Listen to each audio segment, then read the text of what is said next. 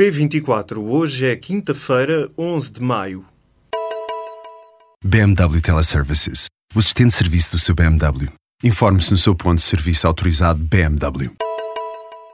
Se a ANA Aeroportos de Portugal garante que está tudo normalizado no aeroporto de Lisboa, as companhias aéreas dizem que ainda não está tudo resolvido, apesar de a situação ter ficado resolvida aparentemente à meia-noite e meia desta quinta-feira.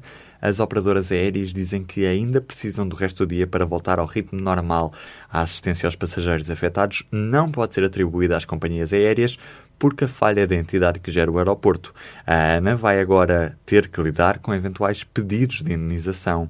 O problema levou ao cancelamento de pelo menos 64 voos ao desvio de 11 e atrasou outros 322 voos. Há boas e más notícias vindas de Bruxelas. Começamos pelas más. A Comissão Europeia prevê um déficit maior do que o governo tem previsto. A boa notícia é que está aberta a porta para a saída do procedimento por déficit excessivo. Bruxelas estima que o déficit orçamental português continua a descer para 1,8 já este ano e para 1,6 no próximo. O governo fixou o valor em 1,5 este ano e em 1% no próximo ano. Apesar da diferença entre números de Lisboa e Bruxelas, estas previsões apontam para uma trajetória de correção duradoura do déficit nos próximos anos. Esta era uma condição essencial para a saída do procedimento por déficit excessivo.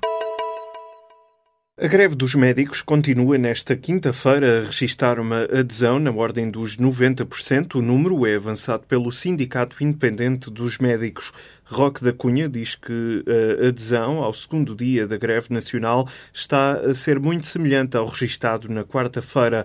Há informação de consultas e cirurgias canceladas em vários hospitais de norte a sul do país. Nesta sexta-feira, os serviços vão continuar de resto a meio gás, uma vez que o governo decretou tolerância de ponto por ocasião da visita do Papa Francisco a Fátima. Os pais da criança brasileira que está na origem da canonização dos pastorinhos Jacinta e Francisco Marto estão em Fátima e explicaram o caso aos jornalistas.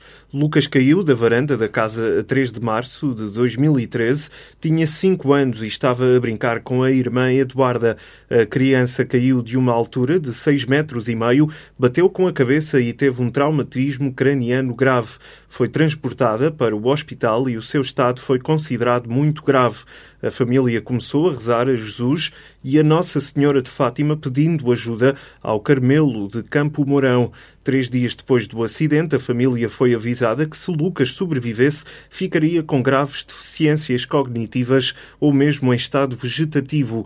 No dia seguinte, o pai voltou a apelar ao Carmelo para que as irmãs rezassem pelo menino. Uma das irmãs rezou aos beatos Francisco e Jacinta Marto para que salvassem o menino. O pai da criança, João Batista, explicou que no dia 9 de março, Lucas acordou e perguntou pela irmã.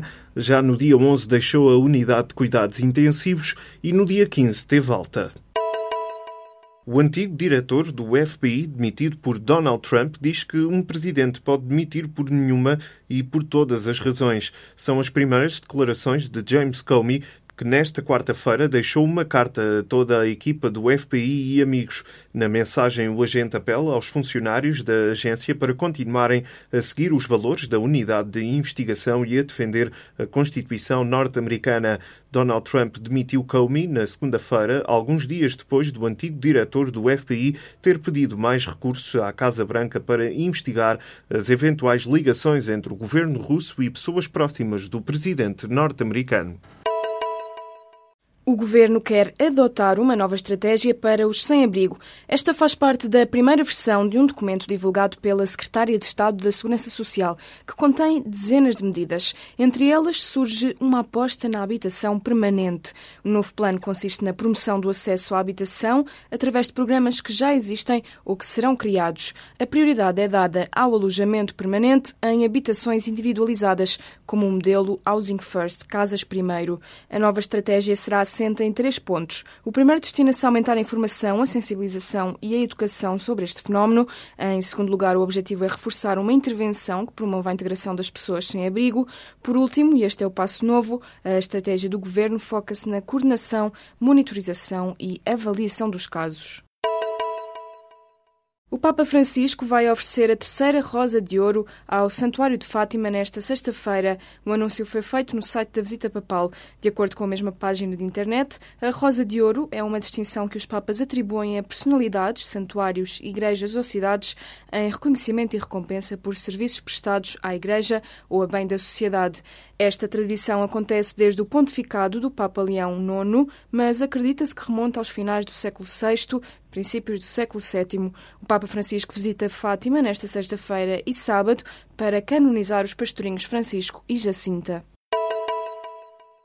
A Uber pode vir a ser considerada uma empresa de serviço de transporte e não apenas uma plataforma eletrónica. Assim, a empresa estará sujeita à obtenção das licenças necessárias ao abrigo das legislações nacionais para operar em cada país. A análise é do advogado-geral do Tribunal de Justiça da União Europeia e contraria a tese que tem vindo a ser transmitida pela multinacional norte-americana. Na origem desta análise está um caso movido em 2014 por uma associação de táxis de Barcelona. Em comunicado, os juízes do tribunal vão agora preparar o acórdão e esta pode não ser uma boa notícia para a empresa tecnológica que tem sido alvo de várias ações judiciais em todo o mundo. Em Portugal está neste momento a ser discutido no Parlamento a criação de um regime legal próprio para empresas como a Uber e a Cabify. O presidente da FIFA diz que o organismo é uma democracia e não uma ditadura. São declarações de Gianni Infantino proferidas na abertura do Congresso da FIFA que decorre no Bahrein.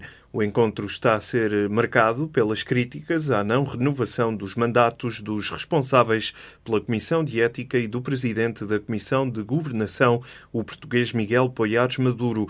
Infantino garante que está a reconstruir a reputação da FIFA depois dos escândalos de corrupção que abalaram o organismo em 2015. O Congresso aprovou as contas de 2016 e o orçamento para 2018, ano em que vai organizar o Campeonato do Mundo na Rússia. O presidente do Benfica diz que nada está ganho e por isso pede aos adeptos que façam reviver o inferno da luz no jogo de sábado frente ao Vitória de Guimarães. Numa mensagem divulgada pela BTV, Luís Felipe Vieira elogia o adversário e exige sentido de responsabilidade. Sábado temos um dia, eh, um jogo super importante para nós. Estamos, todo, todo o plantel, toda a estrutura deste, de, do Benfica está preparada para este grande desafio, mas é importante que todos os benfiquistas saibam que vamos defrontar uma grande equipa, também muito competente, a fazer, se calhar, hoje a equipa sensação do Campeonato Português. Vieira explicou a importância que terá para o plantel todo o apoio dos adeptos que estejam no estádio no sábado. O presidente das Águias sublinhou que no final do dia todos querem ser felizes e festejar o tetracampeonato. O Benfica lidera o campeonato com 78 pontos, mais 5 do que o Futebol Clube do Porto. A duas jornadas do fim, precisa de somar apenas mais dois pontos para garantir o título de campeão nacional.